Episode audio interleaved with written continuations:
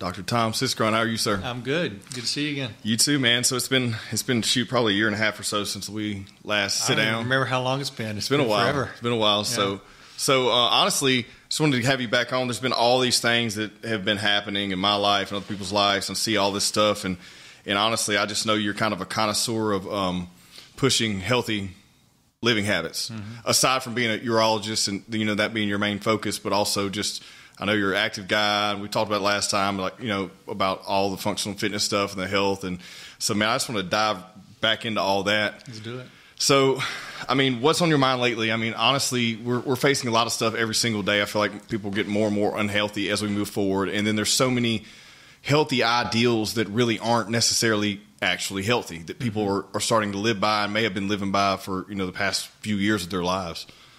I mean, Well, um, personally, I'll, I'll just start by saying that I think things evolve. I mean, my my philosophy is all, and it evolves with um, with where you are in your personal journey and your your injuries and fitness. I mean, lately I've been suffering with a little um, neck thing from I think back when I had whiplash in car wrecks and you know snowboarding accidents, and I got a big long neck anyway. So I've got a an impingement of my C6 nerve that I've got a tingling in my shoulder, and then I'll. About a month ago, I was just having excruciating pain in my neck. Couldn't sleep. I was sitting upright to sleep, and it's getting better. But it's changed how I do things. I mean, I'm having to, you know, I'm not working out as hard. I'm having to scale. I'm not going overhead as much. Right. But I'm still trying to maintain the muscle and finding ways to do that. You know, if you're not going to be pushing overhead, how are you going to keep your shoulders and and everything strong? Yeah. So I'm modifying how I work out, trying to stay healthy at the same time, trying to stay fit. My diet has modified, I think, since I saw you. Um, I, I still preach to patients just eat natural foods, but on a personal level, I've almost eliminated even vegetables from my diet. Really? I'm So you're more, carnivore. Hey, I love it. I love it. I, Yeah. I, I feel way better doing more carnivore. I still enjoy like a fruit for carb supplement. Yeah, That- yeah, yeah. But I'll know, eat berries. I'll Yeah. eat fruit occasionally, but you know, all these other. The more I read and understand what the, the real research research says about plants, they're not our friends. They don't want us to eat them. yeah, You know that I I read. I read this um, article or a, maybe it's a book or an article. It's called "Plants Want to Kill You." you know, Okay. They they are they have developed defense mechanisms to prevent you from eating them. The only reason that we eat all of the stuff we eat in the grocery store nowadays is because we've bred it, crossbred it to where the toxins are tolerable. Yeah. But there's still so many toxins in there that disrupt our gut, causing autoimmune problems. I mean, even broccoli. One of the things that amazed me is those little those little seed-like things at the on the head of the broccoli. The you know they're made up of little bitty round balls. Yeah. There's two different chemicals in in different of those little round capsules. Individually, they're fine, but when mixed, they form a toxin that's toxic to humans. Really? on a microscopic on a micro level. Um, I don't remember what the toxin does, but I'm sure it's like a gastric or a GI toxic type system. But it's it's it's initiated by mastication, chewing. When those two capsules mix together by an animal chewing them, it creates a third compound that is toxic. Isn't that amazing? that's crazy. It's crazy how plants have Right. evolved uh, with their environment and the in the stressors placed on them to Yeah. evolve um, defenses. And some plants have toxins that are specific to only certain animals because those are the ones that use to eat them. So they develop toxins. Some animals are the only animals that can eat a certain plant, like koalas.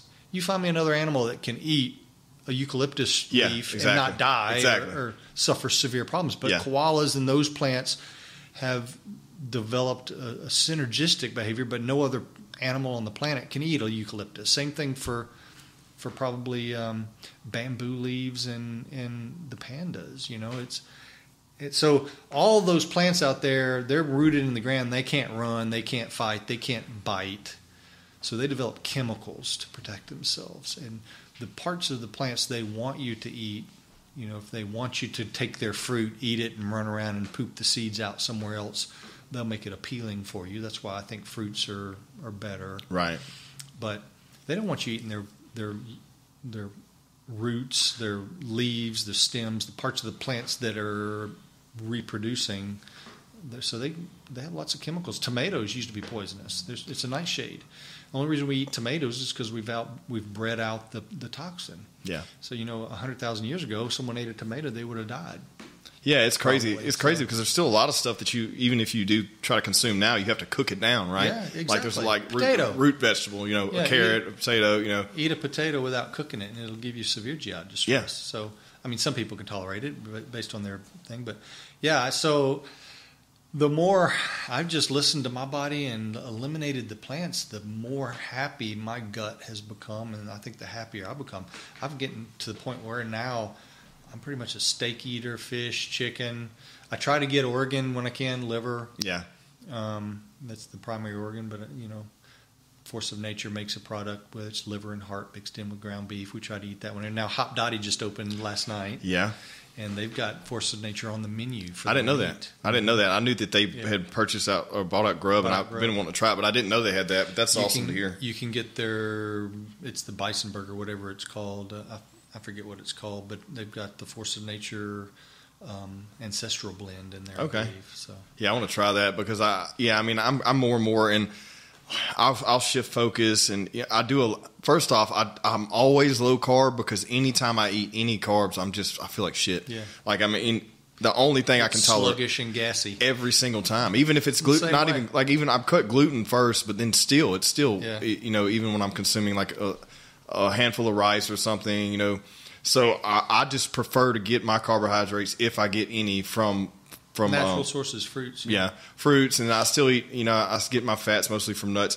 But it's funny how like you talk about anyone will have this argument with you, and for the longest time, people would preach, "Don't eat a lot of red meat." Well, I'm, I'm on the advert of that because like I get most of my fats from beef, and I still eat pork. You know, I'm not Yeah. eating bacon, but I'm Yeah. eating like a. Uh, I do a lot of barbecues, like a cooked down, like you know, pork shoulder or something like that that has good fats in it, and and it's just meat is not bad for you. Right. It's, it's the most ridiculous argument ever. It, now, if you're grilling it and putting this char on it, you know maybe you're creating carcinogens in the in Yeah. the char. But red meat is not bad for you. You know, animals animals eat other animals all over the planet and have for eons.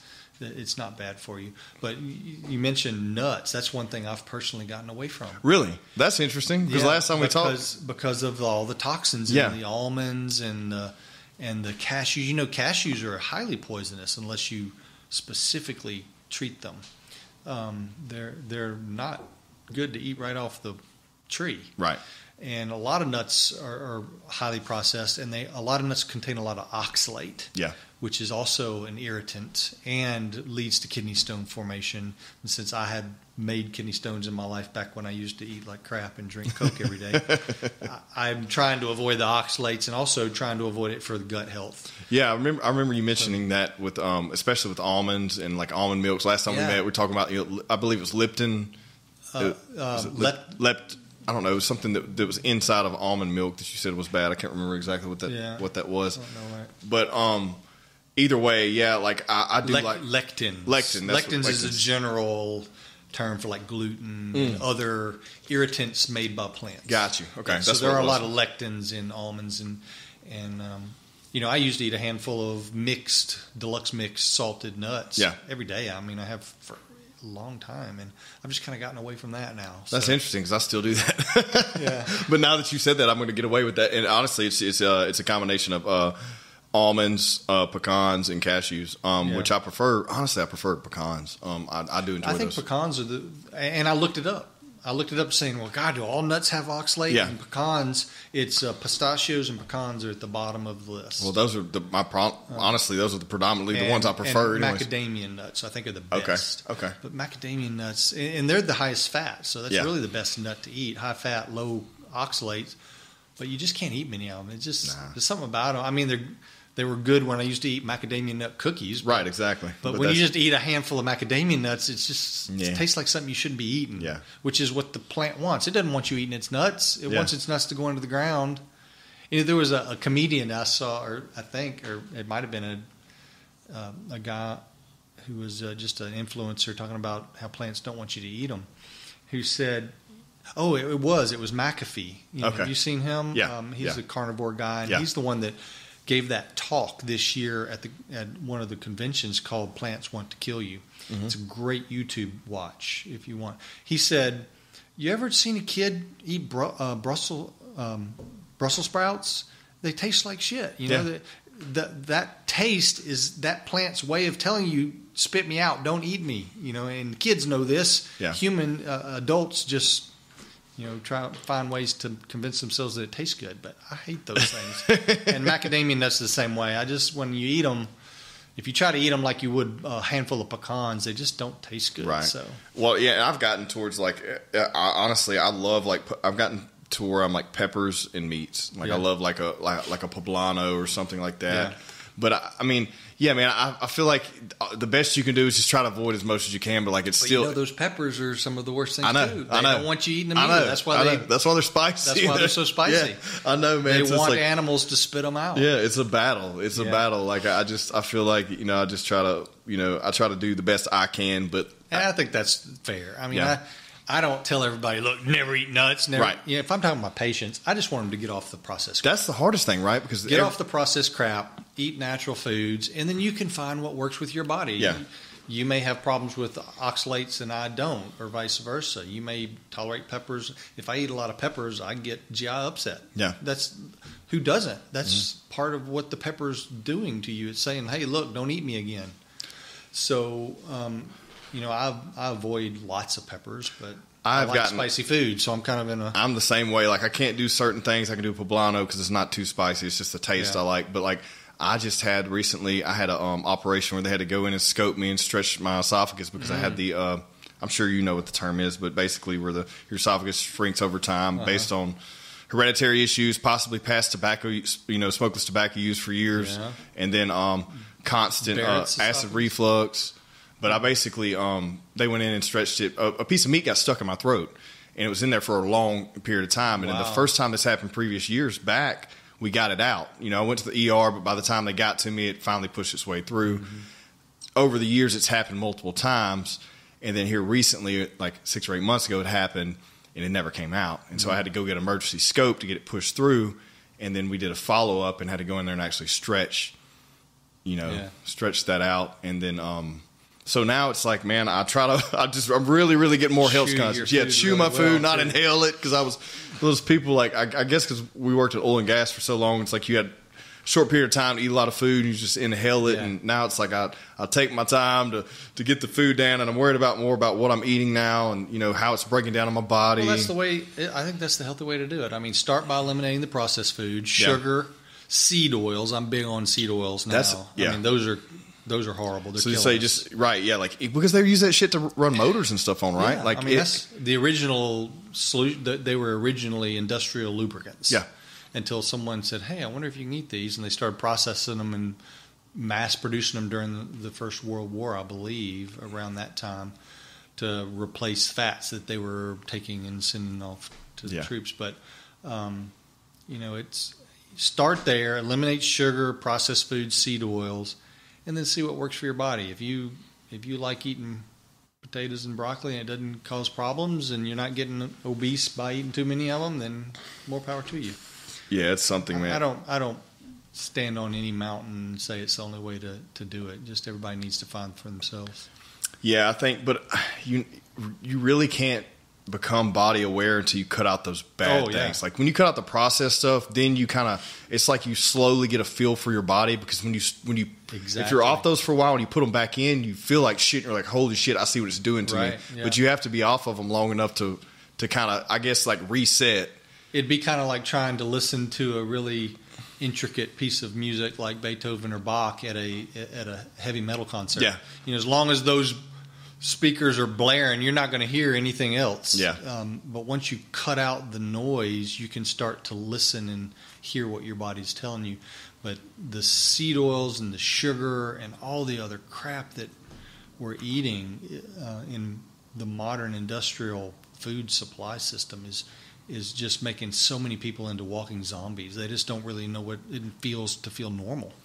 I agree, and then and that creates like also like your your body yelling at you and creates more. I I feel like this is connected to you know these anxiety pandemic or everyone has, you know, and the issues with, you know, just everything internally too. It's got to be connected, right? You know, it's over the years. Mm-hmm. It's more like you're, you we're consuming more stuff on a mass level that we shouldn't consume, and then we're in a um, high stress environment. You know, mentally, and then you're putting your body in a high stress environment, and then the combined, you know, creating jobs a lot of Exactly. times are I see a lot of guys who come into me and say I just don't have any energy. I feel like crap. I think I need testosterone. And I start talking to them they're eating fast food every day. They're working the night shift. They Yeah. get like three four hours of sleep during the day when their kids are coming in from school waking them up. Yeah. you know they're drinking they're not exercising they're obese I check their fasting insulin and it'll be off the charts so they're insulin resistant on the way to diabetes and they want to blame it on low testosterone Yeah. and I was like, look, let's address all this other stuff first. Yeah, everyone always wants a quick solution instead of Quick you know go, going to the, the root of it Yeah. because it's it's it's work, right? It's The work. frustrating ones for me are like I told you that my friend uh, um, who I just got through talking to a week or two ago, who's doing everything right, Yeah, and his testosterone's still low. I, you know, I can't figure those out. I don't, I don't know what to do about that. So, you know, you hate putting a thirty-something-year-old guy on testosterone the rest of his life, but it makes him feel better. He's doing everything right. I'm going to support him. But if some, you know, guy comes into my office and just wants the quick fix, I'm going to be, I'm going to push back. Yeah. I mean, if you don't want pushback, don't come to me. Because yeah. You're not I'm the guy writing test test. Uh, yeah, I'm not script. just script writing. Yeah, yeah, I- I'm not a, I'm not trying to make money writing testosterone. Yeah. I'm trying to help people. So if you don't want pushback and you just want a quick script for testosterone, don't come see Dr. Siskron. so what? It, so how's that look lately? Because like um, or I, I, let's let's push towards that side of the conversation because like there's so many people out there that that suffer from um, low testosterone and and I know we're hitting the nail on the head talking about you know the number one thing with that is probably you know health unhealthy habits right Yeah. Uh, Yeah. unhealthy living habits and but also like you know where, where it goes from you know people maybe having difficulties um, with energy you know or, or maybe you know reproducing or you know how, how does all that look what do you mean? Give me a little more specific. okay so like so let's first go into like people running and qu- you just hear more and more people on trt right Mm-hmm. um, and is that something that they need to be on or people just prescribe this and then once they're prescribed it they Yeah. have they have to be That's- on it I, I think most of, I think a large amount of it is is stuff that we're doing in our society. Yeah. And and you can I think they've pretty well proven that our, as a society our testosterone levels are dropping. Yeah. And I think it's due to a lot of things like we discussed all the the the estrogenic compounds in the plastics, particularly if you cook your food in plastics, it leaches out those estrogenic compounds. Water bottles, um, which i apologize by the way lack of sleep, Yeah. um, lack of getting sunlight. You know, we're as a society we're told to stay away from the sun and and um, you know working night shifts and you know some people hardly ever see the sun. You check their vitamin D and it's low. Yeah. I just had my lab checked about three weeks ago or so, and my vitamin D is lower than I want it. I was like, damn, I need to get out in the sun more. But it's kind of hard in the winter. yeah Um, but uh, you know, it's. I think if you eliminate the seed oils from your diet that allow your cells to be healthier, you're going to be at less risk for for cancers. There's some good research on that too. and that's stuff That you don't burn yeah if you eliminate seed oils Really? from your diet. You know, um, there's a lot of people who are, if you look into that, that are really showing good evidence that y- your propensity to get sunburned is less when you eliminate seed oils from your diet because our cells are made up of fats and those fats from seed oils those polyunsaturated fats are much more sensitive to oxidation and damage from uv light they're going to break down there's many more chinks in the armor yeah of those polyunsaturated molecules that have kinks in them. Whereas if you've got a saturated fat, it's it's much more rigid and it's it's going to hold up better to all stressors, including UV sunlight. Yeah. Well, I think like you see, seed oils are hidden in everything, and if you really don't read the label, like I Oh, mean, I mean, hard. how many things you you, You can't they they make like it's like anything that's in a bag or a box, like Yep. sunflower oil, grapeseed oil, you know, whatever, whatever, what have you, all the other All ones. the condiments. Yeah.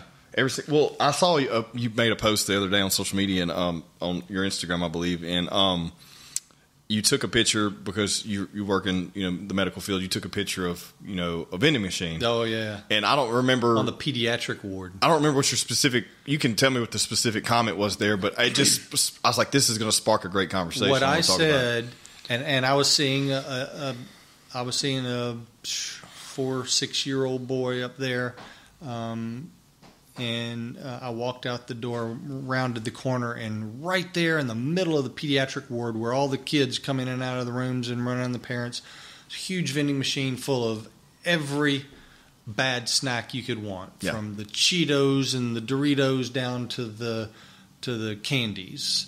And then right next door was the, the vending machine for the Coca Cola and the Powerade. I'm sure had full of sugar in it. Yeah. And my comment was one day I hope that seeing a picture of this is going to look as strange as if it would seeing a picture of a cigarette machine sitting there. Yeah, that you know, it. remember when we were kids, when I was a kid at least, cigarette machines were everywhere. I remember seeing them even up until yeah. You I- go into yeah. Mm-hmm. you go into the pizza restaurant, cigarette machine. You go into the arcades, cigarette machine. You go into the movie theater, cigarette machine. Where are they now? yeah. We've figured out cigarettes aren't aren't good for you, people. So we got them out of our society. At least the visible uh, pushed sale of them. Yeah. And my dream is one day that looking at one of those vending machines, particularly on the pediatric floor of a hospital, is going to be looked at just as as amazed that it's even there. Well, it's awesome that we, we you bring that up, and I thought it was a great point too. And it's one of those things where, like, it's so interesting to me how so many people in your field of expertise do not highlight Health. anything to do with health and Yeah. diet. You know, more, Yeah. you know, it's just more about a quick solution to writing a prescription and moving them on for it's volume. you know. Unfortunately, a, a, a symptom of the of the system we're evolving into. Yeah. you know, you do the math, and it really it's hard for a physician to keep the lights on and make the living that they want to make. I mean, I didn't go to school till I was 36 to make, you know, 10 bucks an hour. If I want to do that, I can go to Target and sweep the floors. Exactly. Make 15 an hour. Yeah, exactly. You know, I want to have. Um, it's not the reason I went into medicine. Uh, there are people I'm sure that do that. I was going to be an engineer, and I went in.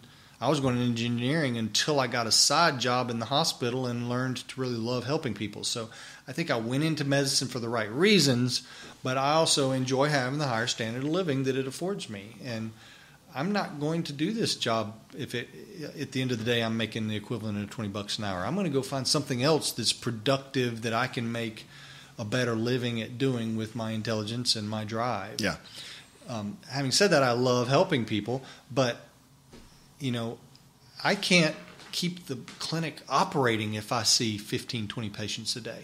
If you work an eight hour day and you know you're there eight hours, you see two patients an hour, that's 16 a day. You see three, that's you know 24. How many? When does it become profitable? And and a lot of these clinics, you know, it's you got to get down to seeing more patients per hour in order to make it profitable yeah. and to be able to maintain the standard of living and keep the lights on. It's amazing to me how much I see my bottom line every month at the hospital, and I don't manage my own. It's managed by the hospital. Right. I'm an employee, but I see the expenses, and I was like, how on earth does it cost this much to keep this clinic operating? It, before I get paid a dime, Yeah, right. before I get paid a dime, I do the, the calculations of how many patients I have to see a day, and it blows my mind. That you know, you got you got to see so much just to keep the lights on. Right. When, when you when you take into account the cost of medicines, the cost of staffing, the cost of the rent, the cost of the lights, the cost of um, the OSHA oversight. I mean, all that stuff adds up, and it's so expensive. And the regulations, the same with any business. Mhm. You know, these business owners are getting killed with regulations. Yeah, I mean And everything. I- I'm seeing it now because me and Ken Sanders Yeah. and Grayson Bailey are doing the uh, the venture we're doing with the exotic car storage place. yeah, I heard about that. and That's exciting. it's exciting. amazing to me how much it's costing just to Oh, get this off the ground. Yeah, man. It depends We on. we're redoing the we're redoing the building to make it look nice. Redo the parking lot. We wanted to cut out the curbs so people with nice cars can drive in without scuffing their car. And because we wanted to eliminate that little curb that touches Ellerby Road, they had to get a permit from the Department of Transportation, Federal Department of Transportation, which was going to put us on like a three month waiting list and cost us something like a hundred thousand dollars. Yeah. I mean, I don't know how much it was, but it was okay. We'll leave the curbs. Yeah. you know? one of them's cut out. We'll leave the other ones. Right. So I mean, there's just so much red tape and regulations. It, it getting. I've never owned a business of my own or really been involved. I've always been in medicine Yeah. And, and seeing all the things that go into doing a business, the the taxes. We just got our tax bill for the building. Like you know, we're gonna have to come out of we're gonna have to come out of pocket for taxes Yep. now. You know, because we don't have any renters right now.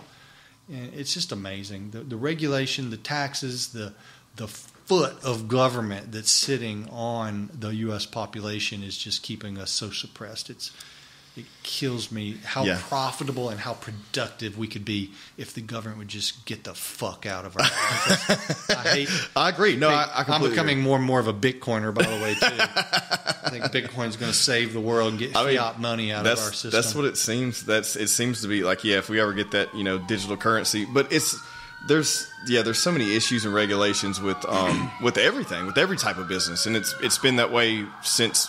I can keeps getting remember. worse. Yes, it's worse and worse. Keeps and it's getting like worse. the more you do something, the more that process is prolonged, and it's like, but also at the same time, our patience, our actual patience, you know, with each person is also diminishing daily too. It's Yeah. like it's like everything's taking longer for progress, but then internally we're also not willing to deal with that. You know, um, We're becoming more isolationist Yeah. and less community right? oriented, and social media is driving that a lot, I think, too. Yeah, You know? I, it's just we're not built. I had this conversation with someone the other day, but we're not built to communicate in a mass level. Yeah. we're built to you know formulate our own cultures and live within those cultures. there's a there's a term there's a number. Some guys the some guys number. It's a name number. It's like two hundred and something people Mhm. is what the human is able to remember and function with. Yeah. Small communities. Yeah. I forget the name for it, but it's it's a factor. It's, you know, it's kind of like Moore's law with computing power. Got you. It's something law or the something number where human beings are are able to keep up with and be friends with and remember uh, relationships and and live in small groups of about 200 Yeah. when you start getting beyond that we lose the ability to do it so Yeah. we we shut off you know it's no more face to face it's through um, you know i don't care what this person thinks or feels you know screw them yeah, you know, and you, you just lose the personal connection. And going global is just making it worse. You know, we're losing that community oriented thing of our of our parents and grandparents. You know, my my mom grew up in Tallassee, Alabama, which you know back when she was a kid probably had I don't know ten thousand people, and that ten thousand people were probably grouped mainly in church groups Mhm. Church and school groups, and you know it was out in the country, and you know you people shop together in farmers markets, and you, you knew your neighbors, and we've just gotten away from that, and I don't think it's good for the human condition. no. I mean, it's I mean, it's the writing on the wall, right? And you know, people want to argue it may be this or that, but I mean, when you put so many people into one system and then try to first off no two people are ever going to see eye to eye no matter what competing. there's too many people with too many different ideologies competing together and then if that person doesn't like the other person's ideology then they attack them instead of trying to come to a resolution Right. and when you're doing that at scale there's no way to besides just shutting someone off like what you know it seems to happen all the time there's no way to regulate it because Yeah. there's just too many there's too much clashing of the you know the irons basically so it, yeah it's just an, it's a whole shit show and i completely agree and i just try to be aware of that and like at this point it's like at this point in our lives what can we do to control it other than not contribute i guess you know so i try to be aware of that and have more conversations like this and actually really get to know people you know not formulate an opinion based on a one post or a fucking you know clip of something you know And I think it's important to find your community. That's what Exactly. I love about CrossFit. Yeah. I know Yeah. you feel the same way. oh yeah man CrossFit is a community. You're in your box and you know everybody. You support everybody. They're there to support you. You you have your Christmas party with them. I mean, you same thing. Church. You got your church community, CrossFit community, your work community. Humans need that community spirit, and I try to block out as much as possible all of the international or the national, international, world crap because Yeah. we can't solve all that. They're trying to make the United States follow the same rules and and and morals as some country in Africa or Middle East or Asia or wherever. It's, we're never going to be the same. No. And and attempts to make us the same are just forcing us apart more. Yeah, there's so much coming to a head. There's so many wedges driven between every single community now, and it and it's like it's if you're in your own community, you're almost segregated at the same time, looked at and hated by others. When Mm-hmm. we're, I feel there's a fine line between you know completely detaching from everyone and trying to integrate you know all these cultures. You got to find some kind of you know Yeah. balance there. But um, CrossFit, man, yeah, let's talk about CrossFit because I've been I've gotten way more into it What, since two last time. CrossFitters? We hadn't talked about CrossFit yet? Not yet. We're talking about other shit. But no, so I've gotten really into it since the last time we sit down, and um, y'all put on a phenomenal, phenomenal competition. Because I've been to a couple smaller competitions since, but Wad Gods was amazing. I think I placed. make it right. We- I think I placed like third to last in my entire class, but I'm okay with that. But you had fun. Yeah, I, I was I was competing higher than I should have been at a level, but Our our goal has been not to make money. We've all lost money on it. Yeah. I, I, I'm still in the red, but every dollar we get in goes into making it somehow better next year for the athlete because we're all athletes and we want athletes to come to Wad Gods and feel like, man, this is pretty awesome. I feel Yeah. like a, a star. You know? You can see it too. I mean, from all the way down to the detail. I mean, the details of the, the how every single thing is entirely organized, like phenomenally organized. There's no, there's no, literally, there was You no, saw how stressed I was with Yeah, my I mean, of course, I mean, man. trying to keep everything. but there's no hiccups. There was no hiccups Yeah. nowhere. Everyone ran through their courses. Everyone did everything. I never saw a delay anywhere. You know, and it's hard at that. And how many competitors? Do They you were have? there, but Uh, yeah, you knew them, but Yeah. uh, we didn't. So Yeah. how many competitors were there? Uh, this year we had a, less than the year before. We had a little bit of dip this year, but I believe it was 200 and something. Okay, Last year it was 320. okay. And then this past year it, it was in the 200s. And uh, this year we're scheduled to be, I believe, the last weekend in August. Okay. Uh, I'll look at the date so I can say it on on air. Yeah, I mean, I just I was extremely impressed, and also the the um The 20, the weekend of the 26th, 26th and 27th of August, 2023. 2023. Yeah, I was just I I liked that the variety of the um the variety of the work the wads, Mm-hmm. but also that every single one of those integrated some type of weight, you know, Well, you, you, balance with you'd really appreciate how we do that, and and Ken really drives this too. Um, he has this sheet of all the different movements that you can do in a CrossFit workout, basically. Yeah. And of uh, in the different um, categories like gymnastic movements, weight movement, uh, endurance movements, and we literally have a scattergram picture of the wads to make sure it's evenly distributed. Yeah. We don't want it all up in the gymnastics area or all in the heavyweight. We want it evenly distributed and make it a good test of fitness for some big guy to come in there and kill the weights, but he's going to he's Exactly. going to get hit on the on the bars. You know, That's what that's what happened to me. Yeah. and it's just my gymnastics aren't there yet, but they've evolved quite a bit since then. At that time, I could barely do. Um, I believe it was handstand push-ups. Man, I just I, I didn't have them down yet. You know, as far as like being able to do a, Yeah. a bunch at one time, and it just completely ruined my time. And then I also sucked at toes to bar or chest to bar or whatever. You know, just because Mm-hmm. it's not not that when people hear that and they hear. Well, that's because you have that argument. and You've seen that argument Yeah. where it's like the chest to bar is not the same as a pull up. No shit. It's it's about being efficient because here's the thing: if we're out somewhere, say we're actually in in war or combat or something, and we're we're endurance pushing ourselves to move and jump over barriers and pull up and jump, you know, get over obstacles. A strict push up pull up's not going to help you mm-hmm. much, you know. Mm-hmm. But being able to actually Kip. efficiently mm-hmm. kip Yeah. and not use as utilize as much. I mean, use more as much energy and be efficient and know how long you could last. You Yeah. know, Instead That is one out. of the most ridiculous arguments. People who hate CrossFit Oh, say, "Oh, y'all are kipping pull-ups. That's ridiculous. You're No. not getting anything." They're hard as shit. By you mind try to do it. Number one, They're- they're hard Number two, we do strict pull-ups. Yeah, we do those too. It's not like we don't do them. Right. It's just the strict pull-up is your strength movement, and then and you shouldn't try kipping until you can do strict Yeah. for at least ten. I think because there's some shoulder strength issues there that if you try to kip, it's going to rip your shoulder out. But you know, you get your base, and then you start learning efficiencies in how your body moves, Mm-hmm. and you know, animalistic like movements. That's uh, something I've been looking into a lot lately. uh, And you see a lot of jujitsu people into this also.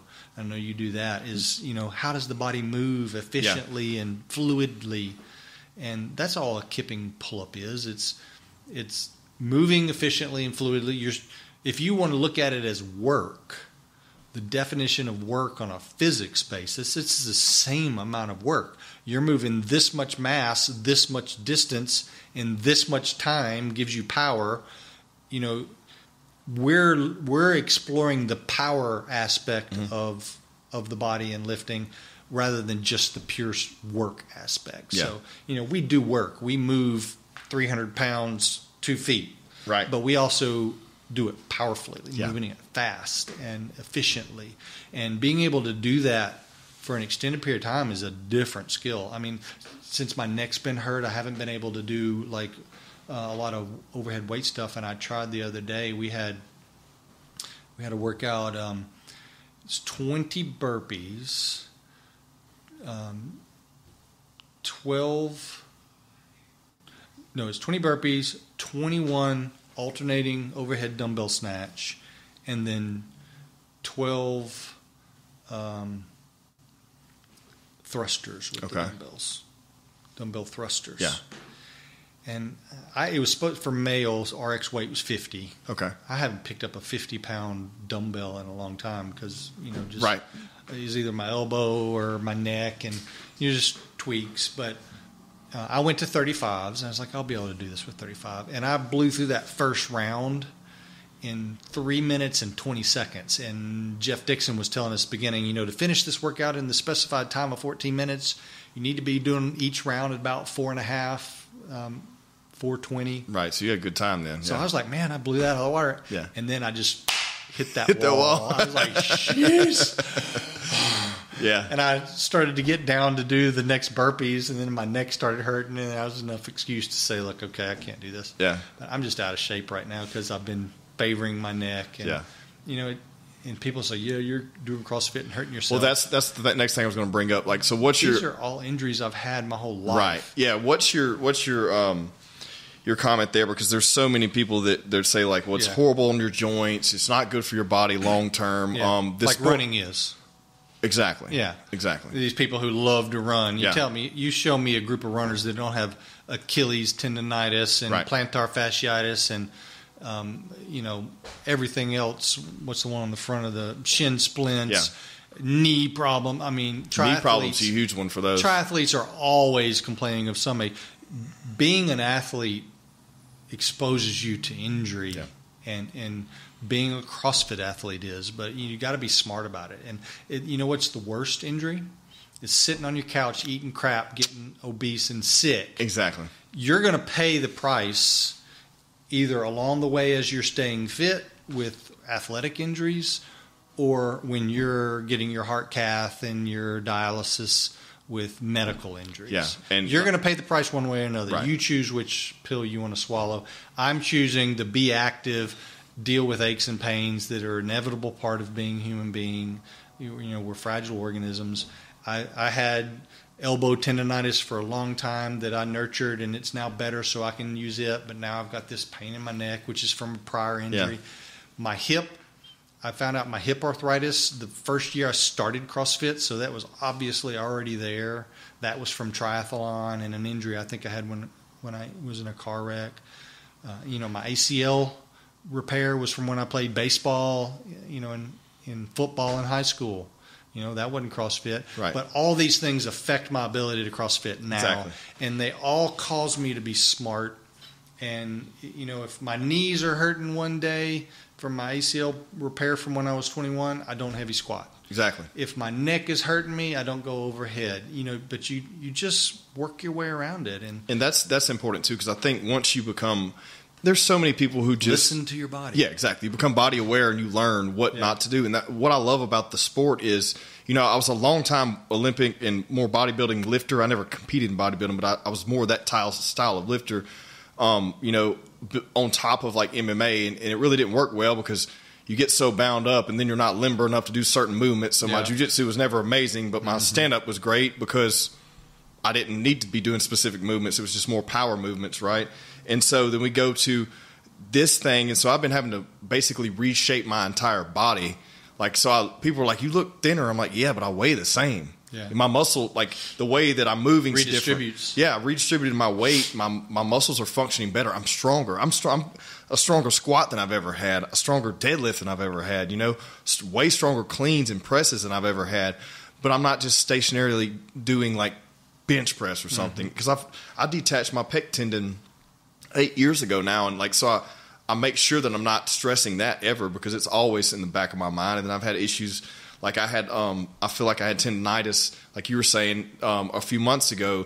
But I, what I love about CrossFit is that you can, what you, you become so body aware. There's so many different workouts that you can still stay active and progress on other, you know, in other movements while also something to get better at. Yes, while also nurturing, you know, an injury, which Yep. is awesome. So that's why you always see a CrossFitter, no matter what, they probably have an injury because they're always pushing themselves, but they can work around it. You also avoid injuries of life. yeah, because your whole body is prepared for life.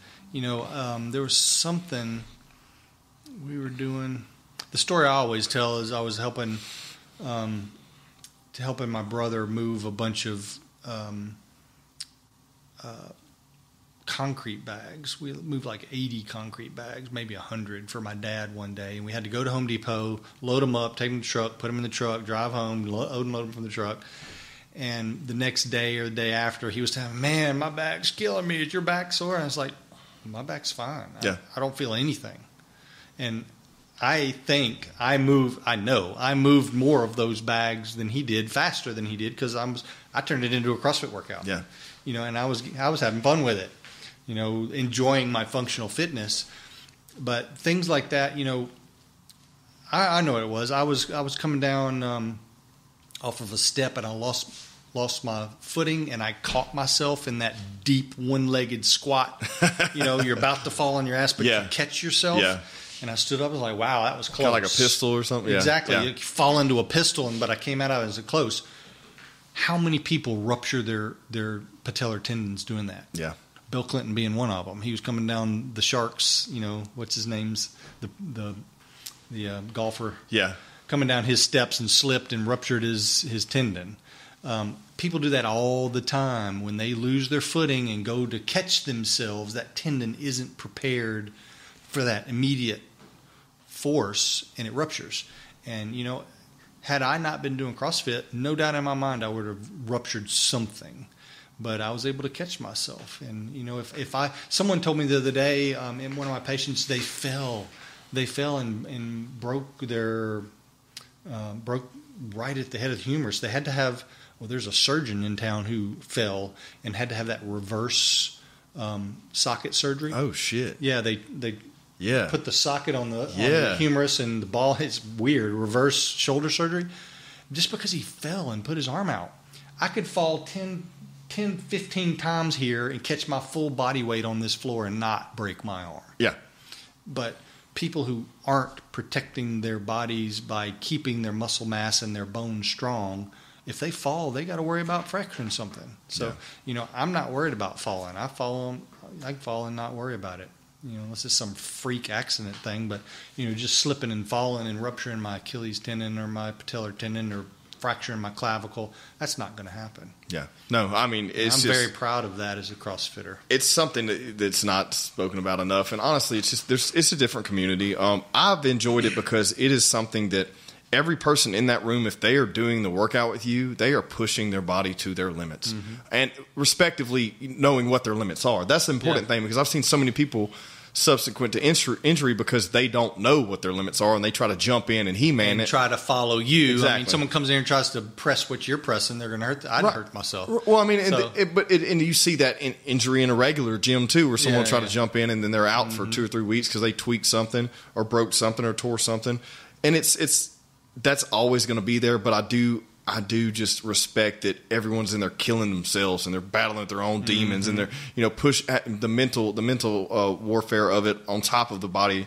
you know, th- the detriment to the body in a good way, like pushing it to to because people don't do that anymore, Yeah. right? Unless you're just an athlete, and even an athlete, you know, there's still that's all they do. There's but no like, physical stressors anymore. right, like I was watching something on Instagram, just one of those funny scrolling, and there was two obviously obese guys who were getting ready to get in a foot race. Mm-hmm. It was at work, and there were guys standing around videoing, and they got in the foot race, and they take off, and one guy lost his momentum and face planted because he's too front heavy, and the Yeah. other guy comes up holding his hamstring. Yeah. I was like, I saw that coming from the very beginning. Their bodies were not ready Yeah. to sprint Yeah. in a race. But you know, you and me could go outside right here and probably sprint right now, and we'd be fine. yeah, because we're used to work, yeah, and that's what that's what the beauty of of constantly varied movement at high intensity of CrossFit. I love it, man. I, I'm just I'm ate up with the bug, and it's so funny because I was involved with it. You know, when it first kind of hit the hit the scene, and we were doing a lot of MMA stuff, and there was a CrossFit gym next door, so we'd we'd go work out there and do some of the workouts. But I really wasn't into it as much because I was doing too many different things, so I wasn't really focused. But now that I'm hyper focused on that, Didn't understand it as much. Right. It's taking the it's taking the um that's pretty much all I do these days competitive wise, so that kind of has taken the reins. But it's just something that um, I encourage everyone to try, you know, um, but not to go out there and you know the great thing about it is everyone can do the workouts. You just scale the weight, you my know, mom, scale mom- the movements. My Yeah, 78 year old mom is doing. She's oldest in our gym. that's she does amazing. workouts. That's amazing. So she'll tell me, "Oh, I did really well in the workout. What was your score?" And she's like comparing scores That's- with me, saying, "Oh, I did this many reps. How many did you do?" You know, if it's deadlift, I'm doing 185 for reps. Like last night, I did 185 for reps. She might do 45 for reps. Right. Who knows? You She's know? still doing it. But she's scaling it for Yeah, her body. yeah. And her friends, if they fall, they're going to break their hips. If my mom falls, she's going to stand back up and keep walking. yeah, You know, and I think that's the beauty of it. No matter what your age, yeah.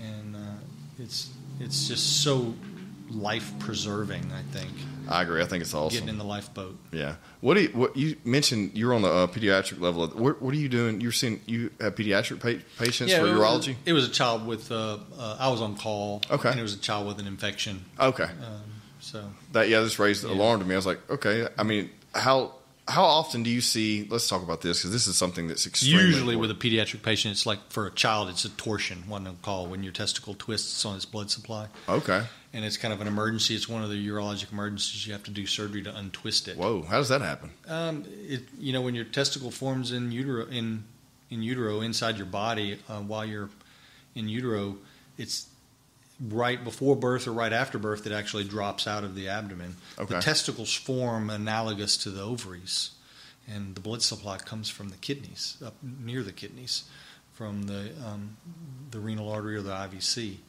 and so your blood supply down to your testicles is very long, and it's just like it's hanging on a on a stalk, and there's a specific deformity that they say makes it more likely to happen, but basically the testicle can just twist inside the scrotum. on- Damn. on Okay. So this is So- just early development issues then. It usually happens uh, very early on or around puberty Okay.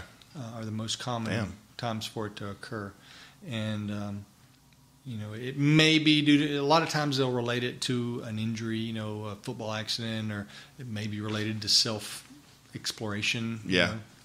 Kid twists his testicle, doesn't want to tell his mom, "Hey, I was playing and just twisting it, Yeah. and now it hurts." You know, so that may be children when they go through puberty become more aware down there, um, boys anyway.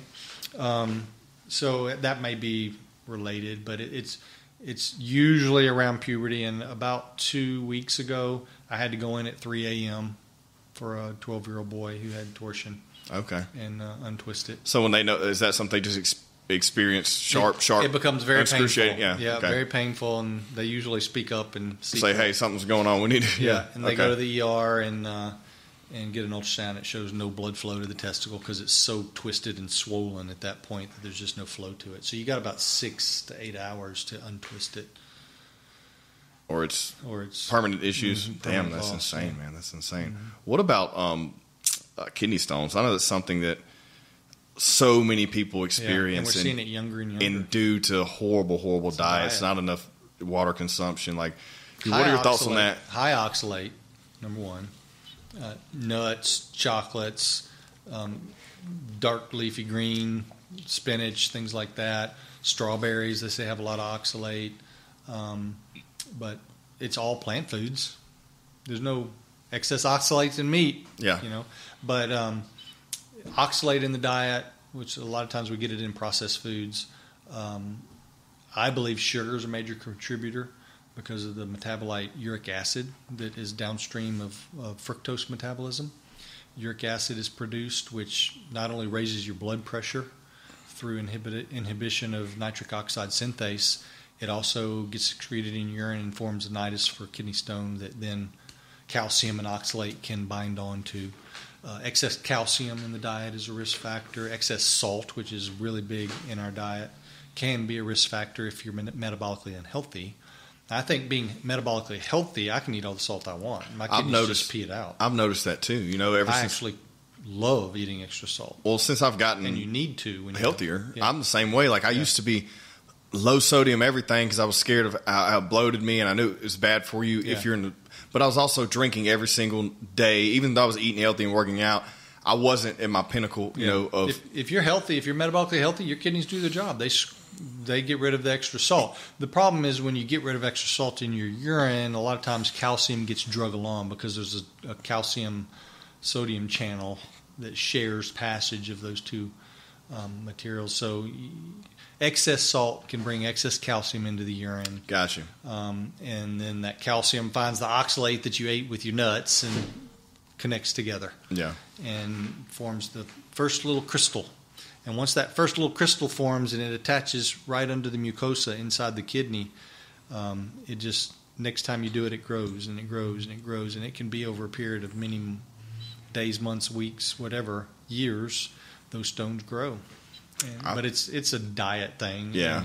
I think stones have been with us forever, but I think uh, if people ate healthier diets, my job would get a lot less necessary in terms Yeah. of stones and everything else. I, I've never had them, but I, I'd had um at one time back, and we might have talked about this years ago. Whenever we were last time we met, um, but I had had back pain, and I went to visit an orthopedic doctor thinking it was a muscle issue Mm, yeah, or something. you saying yeah, and then it ended up being you know ketosis, basically Uh-huh. early stages of it, um, because I was consuming so much proteins and not enough um, liquid, and you know Yeah. as far as not enough water.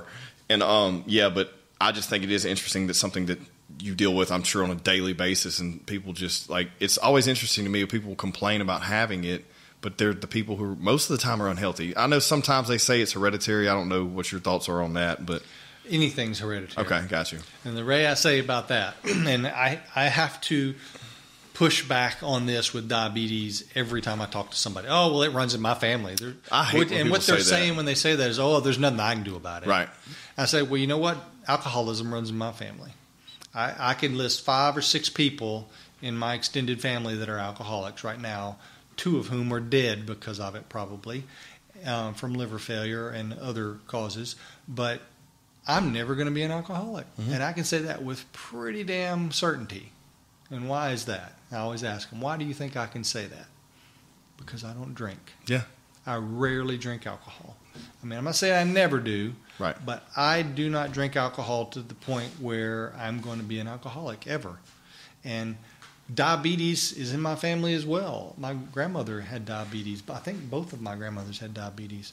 Um, and I believe at least two of my aunts have diabetes. So um, diabetes runs in everybody's family, but you do not have to be a diabetic if you don't express your propensity for diabetes. Now, one family is going to have a different propensity for diabetes than the other. Just like your fasting insulin, when you're eating a really good diet, is going to be different than my fasting insulin. Our pancreas will respond differently to, to to bad diets. Yeah. Everything's hereditary, but it doesn't mean you have to express your your um, It doesn't, you don't have to pour gas on the fire. Exactly. so if you eat a healthy diet and avoid all the processed food, I guarantee you you're not going to be a diabetic. And if you eat a good uh, diet, I can almost guarantee you you're not going to have kidney stones. Yeah. You know, I had kidney stone when I was uh, 33, my first one. I was a third, I think I was third year um, resident in urology. I knew exactly what it was when it hit me.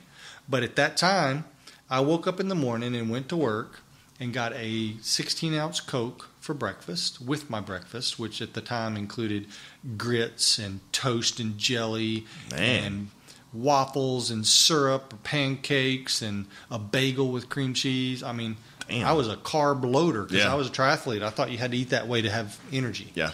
Um, so I had a horrible processed carbohydrate diet, but it also was very high in Coca Cola and oxalates. so I'd drink a Coke for breakfast. I'd get a Coke about mid morning, top it off. I'd get a Coke with lunch. I'd, I'd get a Coke when I got home in the can.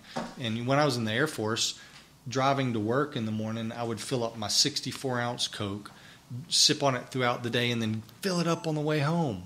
I drink 128 ounces of Coke a day.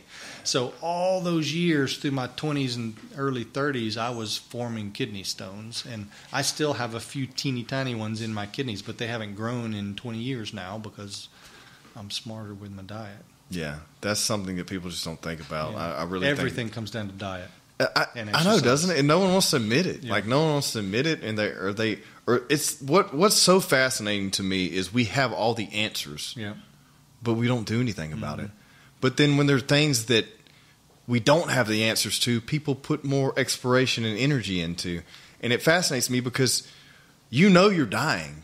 You know you're dying every single day and you're expediting that process, but you're not like you're it's like you Well- don't want to admit it to yourself. Look at what we've just been through the last three years. I just saw a post also that says there was there's it's it's going through the the rounds. You know, like the same overlay of of the voiceover, and different people are posting it. But there'll be people working out, and it'll say, just think of all the lives we could have saved had we been putting as much energy into telling people that COVID nineteen doesn't kill you if you're metabolically healthy. yeah, exactly. If you eat right and exercise, you don't have to worry about you're about. not a COVID. candidate from dying. You're not a candidate disease. for death. We're not saying you're not going to get it. But we're saying you're not going to die. Instead, from it. they're telling people, "Oh, put your mask on, stay indoors, you know, do this, do that, get vaccinated," which is just it annoys me to no end that our our uh, Louisiana Department of Health just recommended vaccines to six month olds. I didn't know. These Clue. vaccines are causing so many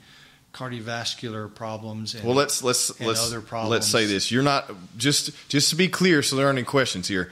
You're not saying you're against vaccinations as a whole. No, you're saying no, you're against this vaccination. This because- one, I believe, is causing a lot Gotcha. of harm. Yep. More than it's causing benefit for a six month old baby, for sure. Yeah. And there are other countries around the world that are starting to to ban the vaccine for anyone under 50, I believe.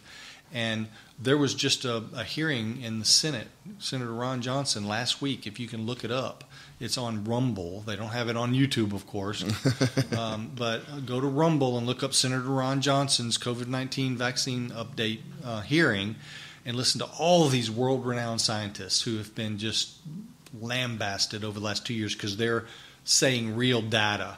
The number of the percentages of heart problems, percentage of unnecessary of uh, excess deaths uh, in the military. The medical system that they track injury and, and illness is just skyrocketed over since 2020, since the vaccine. There's so much evidence that there's something going on that our government is not coming clean about. They just keep pushing this vaccine, and we need we need more open and honest debate about it, and we need all of that data, a lot of which was in that hearing, to come out into public so people can start shedding the light on it and s- deciding if they want that vaccine or not. Yeah, I personally am not taking it. yeah, Uh, and I, all day long, will tell people if you eat right and exercise, you don't need the COVID 19 vaccine. It's not protecting anybody else around you.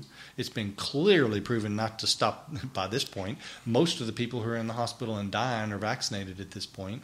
So, um, and there's evidence that they're actually getting it at a higher rate because it's hurting your immune system, possibly. So, I mean, I'm not saying I know all the answers, but I'm saying there's enough evidence out there that it's doing some fishy stuff that we need to look at it a lot closer before we start mass recommending it more. yeah. I mean, yeah, it's it's something understand it's something that's been interesting, and, and it's it's it's like things that were said are now being recanted, Yeah. right? And that's that's happening on a weekly or you know monthly basis Yeah. at least. But it, that's not going to be broadcast Yeah. as much because no one wants to admit they're Well, wrong about that. there's reels on on Inst- Instagram where they've got all the compilation. Get the vaccine and you will not get COVID. Get the vaccine and you cannot transmit it. And Yeah. they're not saying that anymore because Yeah. people are getting COVID with the vaccine, having been boosted three or four times, and they're transmitting it. They've got higher viral load in their secretions. So I mean, it- It's a shit show, man. It's a shit show built It is. around it. But I think that um, I, I just think I'm glad that you're, you know, someone who likes to push, you know, onto your patients and into the to the mass, like to, to just to, you practice what you preach, of course. So then you can be an expert at because there's a lot of there's also a lot of physicians that are out there telling people that they should have better lifestyle, but they're not living a good lifestyle. You That's know, true. to to be they're someone human too. yeah, I mean, to be someone to recommend something, I feel like you need to also be. If you're doing it yourself, then you're. I mean, why not listen to someone who knows what they're talking about? You know. Mm-hmm. You know Jordan Peterson. yeah. Have you read his book? No, I'm not. First one. No, I'm not. Eh, Or listen to it, read it. I'm a whatever. listen guy for it's sure, but yeah. excellent one. It's excellent. He has a chapter in there about how we treat our dogs better than we treat ourselves. And people will spend ungodly amounts of money making sure their dogs have the right pills and the this, that, and the other, and they'll make sure they take them. But their doctor gives them their blood pressure pill and say, ah, it'll sit on the counter. And he goes into the whole explanation of why that is self-loathing, Mm-hmm. the human condition, you know, i- i- what am I worth saving type thing. He goes into all that, but you know, it's true. We don't take care of ourselves. You- You got to love yourself to take care of yourself, and a lot of people out there don't love themselves. Yeah. Enough to do that. I agree. It's, it's sad, but it's true in modern society. What are your thoughts on sucralose? Uh, I, I have a problem with it the same way I, you do. I know. I, drink know. Monster. I know everything. It's in. It's here's my thing. It's like there's no healthy option that. Like Yeah. if they take sugar out, they replace it with sucralose, Yeah, yeah. and then it's like shit, man. I I don't know. think- I don't know if it's good or not. I think there is plenty of evidence to support that sucralose does a couple things. Number one, it disrupts your normal GI flora, your gut flora. Um, and number two, it can mess with your insulin sensitivity, um, making you insulin resistant. Everybody's going to be different.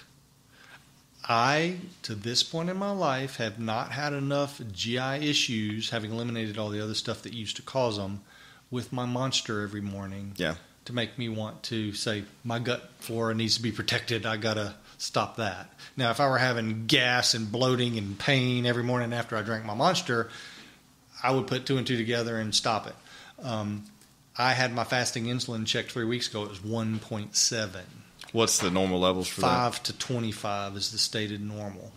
So 1.7 is like means my pancreas pretty much shuts down when I don't eat. Okay. If I don't Gotcha. eat for eight hours, my pancreas is dead to the world. Got you. Got you. you know, I am not insulin resistant. I, I can a little bit of insulin goes a long way in my body. So, um, you know, that hasn't driven me to stop my monster habit either. Right. It's just, and, and I'll admit it's a habit. It's, Mm-hmm. it's my one little vice I like. I don't drink. I don't smoke. I don't do drugs. I don't do marijuana. I don't do THC. I don't do all that. But I like my monster in the morning. Damn Yeah. it. So We all have a, we all have our We all vices. got Yeah, I mean, I, I drink. Um, I enjoy if I'm getting any caffeine, and I'm not. A, I'm so. It's very interesting. And I don't know if you've experienced this, but since I have gotten more, more cleaner and cleaner, even since I met you, I'm hypersensitive to caffeine now, Yeah. where I used to not because I think I was pushing my body too hard every single day. Uh-huh. That I was relying upon it, so I was using it to fuel me past my, you know, um, Mm-hmm. way past my strain point, and also this thing right here. I've been I've been wearing the whoop strap. I only probably wasn't even wearing it when you when I met you think you last, were, but yeah. I have become on point with my recovery, my strain, what I should be doing.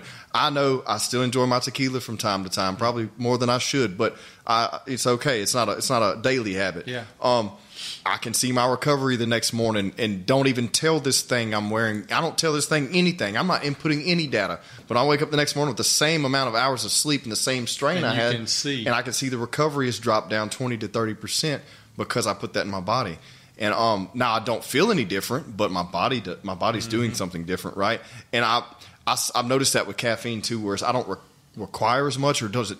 This one can will last me all day long. Like whereas used to, I can knock two of those things out a day, which is insane to even think about. You know what the worst part about it for me is, is I used to drink them later in the day. Yeah. But I quit doing that because it makes me get up not at Yeah. night to pee. Yep. Uh, caffeine never in my whole life has bothered me. I could drink a monster right before going to bed, sleep like a baby.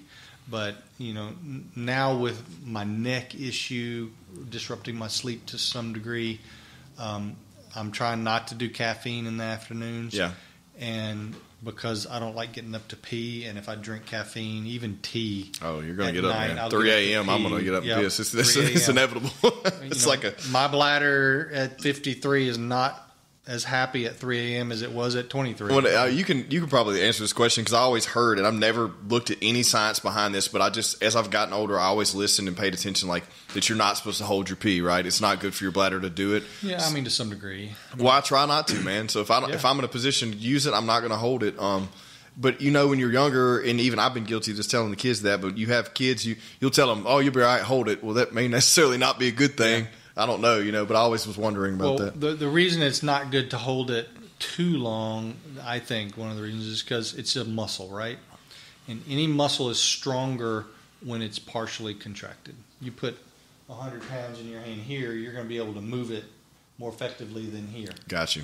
because the elongation of the muscle, those myofibril connections aren't as strong. So as your bladder distends, those attachments get stretched, and if you get it too stretched, you're going to get way out there on the tips, and you're not going to have a very effective contraction. So you're going to get to the point where you're not emptying your bladder well, particularly as a man. As we age, our prostates get larger. Um, and more obstructive, you get you don't want a weak bladder against an obstructive prostate. So keeping your bladder empty more is going to keep that muscular contraction more effective as you age. And is that something too? We haven't even brought up, but prostate cancer. Is that something you're seeing more and more of, or is it just? I know, don't know that I'm seeing more of it, but it's definitely prevalent. I mean, Yeah. they say studies show that if you live long enough as a man, you get prostate cancer. it just Autopsy studies in 90 year old men shows about 80% of them, I think, have Really? prostate cancer. So, of course, not all of them die of it, and most men don't. One in eight get diagnosed, I think, in their lifetime. But um, it's definitely there, and I think it is also diet and nutrition related. And that was my next question. You what do know, you think's driving that that that to you know to ex- expedite that process? I guess. Yeah. Chronic inflammation, I think, drives a lot of cancers, but it's a metabolic disease. I'm fully convinced, and it, your metabolic health matters. And if you're diabetic, which the diabetes incidence is going through the roof now, you're going to have your immune system not as as good. Your bladder's not going to empty as well because of neurologic damage to your bladder. So you're going to retain urine. Your prostate is going to get more inflamed. Um,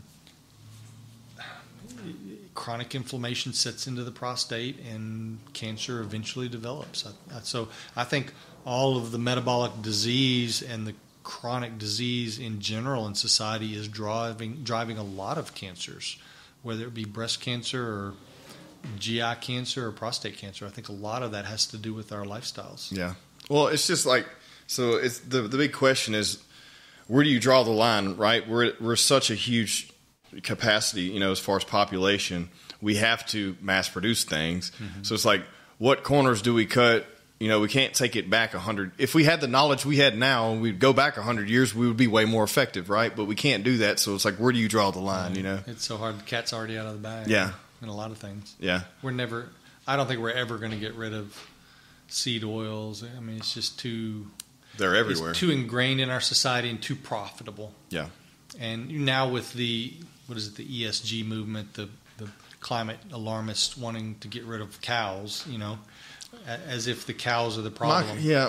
My, They're trying to push us more into agricultural thing, uh, food sources, which is what's destroying the planet. yeah. We're disrupting the natural ecosystem. Yeah, you you walk into, and if you go to the Force of Nature website, they have some videos on this. You go into a farmer's field that's plowed and stand on it in the in the sun, and feel the heat coming off of it, and then you go to a pasture full of cows, and look at all the carbon that's in that ground that the cows have sequestered. Yeah. Cows are carbon sequestering machines. That's Yeah. what they do.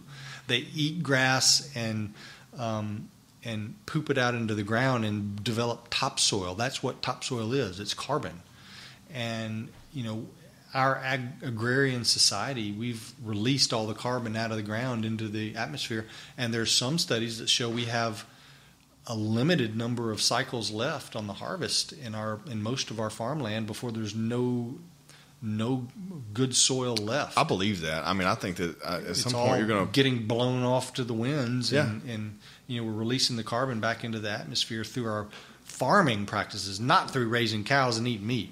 I mean, that's, That's something. I mean, we have like it's something that I just do.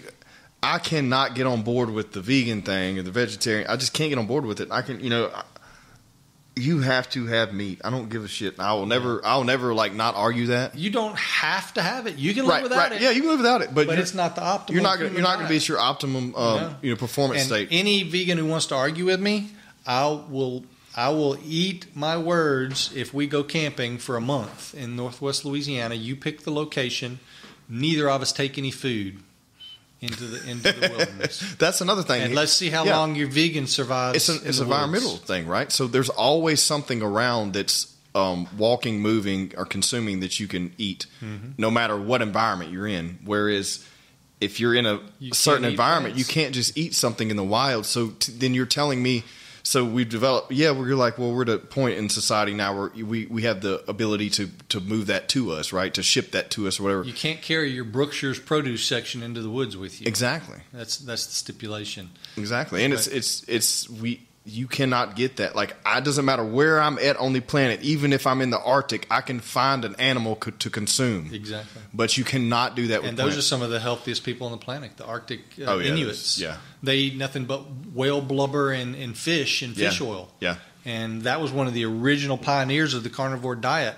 Sir, what was his name? It was in the early 1900s. He got stranded in the Arctic and had to live with the Indians for uh, the winter and ended up staying there for a year or two and was writing in his journal how amazed he was that they never ate bread. They never ate vegetables. They didn't even know what they were. They just ate animals and fish and drank oil. And they're the healthiest people ever. And he came back to New York and they admitted themselves to a hospital um, for a period of months and had this well conducted scientific study on them eating nothing but meat. And they their health markers for the time were perfect. But this has all been lost in, in history Yeah. because seed oils came into and then agricultural and it's just this industrial complex, Monsanto and all of that suppress it. And now the Save the Planet crew is onto this animal meat's bad for you, and they're trying to make us eat fake meat, which thankfully is tanking. You've seen yeah, yeah, saying Beyond Meat is like losing its its shirt. yeah. So that's that's good. But Yeah, I think it's something that's an issue, and I, I mean the thing is, is like it, it. There's good and bad things to mass communication. The good thing is, is that we are finding out information. We're able to mm-hmm. share it with each other, like we're doing here. Who knows going to listen and watch this and, and talk about those things, and whether you agree or not, you're at least getting the information. Yeah. Then you can divulge it however you like to. Right. Whereas before, you were just told something, and if you were never outside of your box, that's all you ever knew. So it's like almost like ignorance is bl- is bliss, but also you know at the same time it's not. It could you know disrupt your entire life because you don't know. You know, it's like you you're not worried about it because you don't know about it. At the same time, it could shorten your lifespan twenty or thirty years because you never knew anything otherwise. yeah, I wish I could go back and take all the seed oils that I ate in my life. I wish I could go back and took all the oh. alcohol I consumed. that and yeah, a lot of that, man. I I- haven't had that problem. Yeah. You know, I had some definite discretions diet wise. I've always been pretty active, but I just had a crappy diet for the first half of my life. Oh, I did up until I was probably honestly up until I was probably eighteen or nineteen. I did, did, and then you know I kind of started turning it around slowly in my early twenties, and then I'm still. I mean, I'm still working on it, but I would tell you just in the past three or four, five years. I mean, I, it's been amazing what I've you know figured out about myself. I have to throttle myself back with my sons because you know we want to yeah, help the ones we love, and you know I, they always hear me preaching, and I send them things on social media and all. But you know you, you got to live, but I also want them to understand how unhealthy all the crap out there is, and uh, it's a balance. That's how we are with the kids, man. I, I've just I've taken I've taken gluten pretty much out of the it's not. I don't care if they have it at their grandparents or whatever, but it's not in the house. Yeah. you know, it's not in the house. Dairy's not in the house. as- Aside from using the occasional occasional cheese, you know, on something, um, it's not there. Um, you know, I'm just big on the meats, and we still do some green vegetables, especially for them. I think it's better than consuming a bunch of bread, anyways. Oh, yeah, absolutely. And um, but yeah, I think it's my wife gives me shit She's like, you, you're healthy, but sometimes I, I think you have eating disorder because you worry too much. Because I still count my macros, only because now I'm just hyper focused on getting enough protein, you know, and also not getting too many carbs. Because you, if you don't watch it, you could, you'll take fucking 200 carbs in and not even know it. You really will. I mean, especially if you consume something other than, you know, a, a soft drink or anything, you know, all kind of juices, anything like that, processed stuff. So that's I try to really watch that and like I keep my fats. Right now I'm at a um this is what I'm at and I don't suggest this for anyone, but I like I stay if I'm if I'm on a training day, if I'm I'm training that day pretty hard, I'll get about 250 grams of protein. I'll consume about 125 to 150 grams of carbs, and then anywhere from 80 to 100 grams of fat. And then alongside that diet, your sugars really aren't that high. You know, if you look at your And macros, your carbs are not processed carbs. no, they're not. sugar. So they're they're typically you know they're carbs from you know Yeah. fruit you know or if I may have some potatoes or something like that. Yeah, or something. rice. Yeah. Um, and then on non-training days, I take the carbs down to sixty to seventy-five, and my protein a little bit lower. To and like you're aware of the trick that doing those carbs post workout are a little bit healthier for you than pre. Yeah, yeah. Because there's an argument there. Some people say otherwise, you're but a little bit more able to uptake those carbs into your cells and use it for what you want to use it for. Um, you don't need the insulin as much, so you're more insulin sensitive post workout. that's what they say. Yeah, you, you want to you want to take those in right then because yeah, I mean that's There, I know there are people who say you got to preload, but I, don't believe in that. I think I used to do, do both, you know, and I like think- I don't now. I don't preload it. Honestly, I just it depends on the day.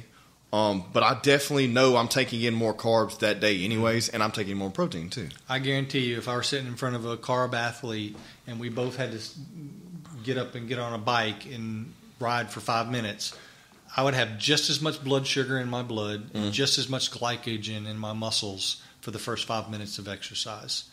Um, you know, the difference is going to be as a more fat metabolizer, that gray period um, where I run out of glycogen, and that takes a pretty good amount of calories. I think it's like 2,500 calories yeah, that's a of lot, glycogen. and that's a lot. So that's not five minutes. It's No, not ten minutes. no. But there's going to be some point in there where there's a transition where the carb athlete, if they're sitting there taking goo, is going to have a little bit more energy than I will. Um, but I'm going to I'm to overtake them at some point unless they keep doing the goo. I'm going to be able to go. Right. And I proved that when I did my 100 mile bike ride a few years back without eating anything. I can just go like an Energizer- Energizer bunny, um, long, slow distance. Now, hard effort, you burn through all of your your immediate sources of fuel and then your glycogen, and you keep going hard. You're going to need to replenish. Yeah, Um, the the fat's going to have a harder time keeping up in a hard effort that's extended. But who does hard efforts extended except for maybe the CrossFit Open athlete? I mean, the Right. CrossFit um, Games yeah, athletes. yeah. I could see an argument to where they're doing five workouts a day, really hard efforts. They're burning a lot of calories. They may need to have carbs more readily available than I would, yeah. but you know that they're pretty specific. I'm still trying to figure it out. I think it's I think it's something that I do. I am an advocate for knowing your body, and then every single person is different. Um, because I've seen people who things affect them that don't affect me, and vice versa. But I do know that I feel 100 times better on a more fasted approach on a daily basis eating, and then also Working out fasted, you mean? Or that well yes like of course Yeah. that but also like you know consuming my consuming like almost like a uh, intermittent fasting too consuming my my food in a you know eight window. eight to ten hour window Yeah. um and then also taking the, you know any type of those carbs out the complex you know just more meat based i mean honestly i just feel better i will lose some weight it's going to fall off so if you're going to be a mass you know you're worried about your mass Yeah. you're going to lose 10 or 15 pounds if you do it uh, initially because you're shredding off inflammation first and then fat. A lot know. of that's water weight yeah, and fat. Yeah. Yeah. and so I haven't noticed that my strength got any yeah, worse Yeah. to, to a significant degree until I quit lifting. my strength has diminished some because my weight has diminished some. Like right, because you like you can only hold up so much if you're you know how depending on how dense you are. But that's the only reason. But it's a lot. You know, I went from 240 pounds to 215. Mass so mass. of course, I'm going to be a little. I, I I realized that while I was actively Olympic lifting more, like three days a week, I was obviously stronger. My snatch was 205, my clean and jerk was 265. Now I could maybe snatch 185, 190, but I'm not lifting heavy all the time. I'm just still- doing I'm doing the low the lower weight, higher intensity. how much do you weigh? 185. Yeah, I mean it's still a great amount. I still amount snatch you're snatching body your yeah. body weight. I mean that's that's Yeah. in itself very good. You know where it's like, I mean I got a um, 275 power clean the other day, and I was like, oh my god, this is amazing. You know, I thought that was great, but also awesome. you can't do that shit every day. either. like it's like that's like you pick and choose. Like it's like if I can just PR once a month on something, I feel like I'm making slow progress, right? And now I'm more getting into the, the overhead squat stuff and not pushing up, falling forward on my toes and trying to, you know, trying to I haven't got a muscle up yet. I'm working on. I'm getting there. Yeah. You know, and Skill work. it's still working on some gymnastic stuff, man. It's just it's a constant battle, but it's always something. There's always something you can get better at, Yeah. and then you can double down on that once you do. You know, it's like okay, now how do I get? I got this movement down. Now can I get stronger at that movement? You know, Yeah. We reached the end. I mean, no, we're not there yet, but I mean, we can wrap it up, man. We're pretty. We're over an hour now. Um, yeah. Any last thoughts? No, just know your body. Yeah. And avoid the avoid the processed food stuff. Uh, that's about it. Anything? Unless you want to start talking about Bitcoin, then I can go on. for Man, we'll save that for another that. one because I'm not. I'm. I'm not well versed on that yet. I'm. I'm. Read the seventh We, property. okay. Listen to the seventh property. It'll, it'll open your eyes. Yeah, we're tiptoeing in that. I have. I have some friends that are very, very hardcore into it. you learn about what money is, why humans even have money, and what it has been over the centuries, and then why our money system's broken now and why it's going to continue to break.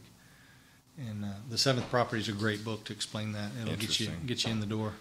Interesting. I mean, hey, man, I'm always opening. I'm like always open to opening worm, wormholes that I'll just Yeah. fall down that's into, a- and then It's a huge one. A huge we'll, one. we'll wrap it there, man. It's uh, it's always a pleasure. I'm glad we got to catch up, and uh, we'll see you next time, man. Hey, man. All right. Good talking to you. Yes, sir.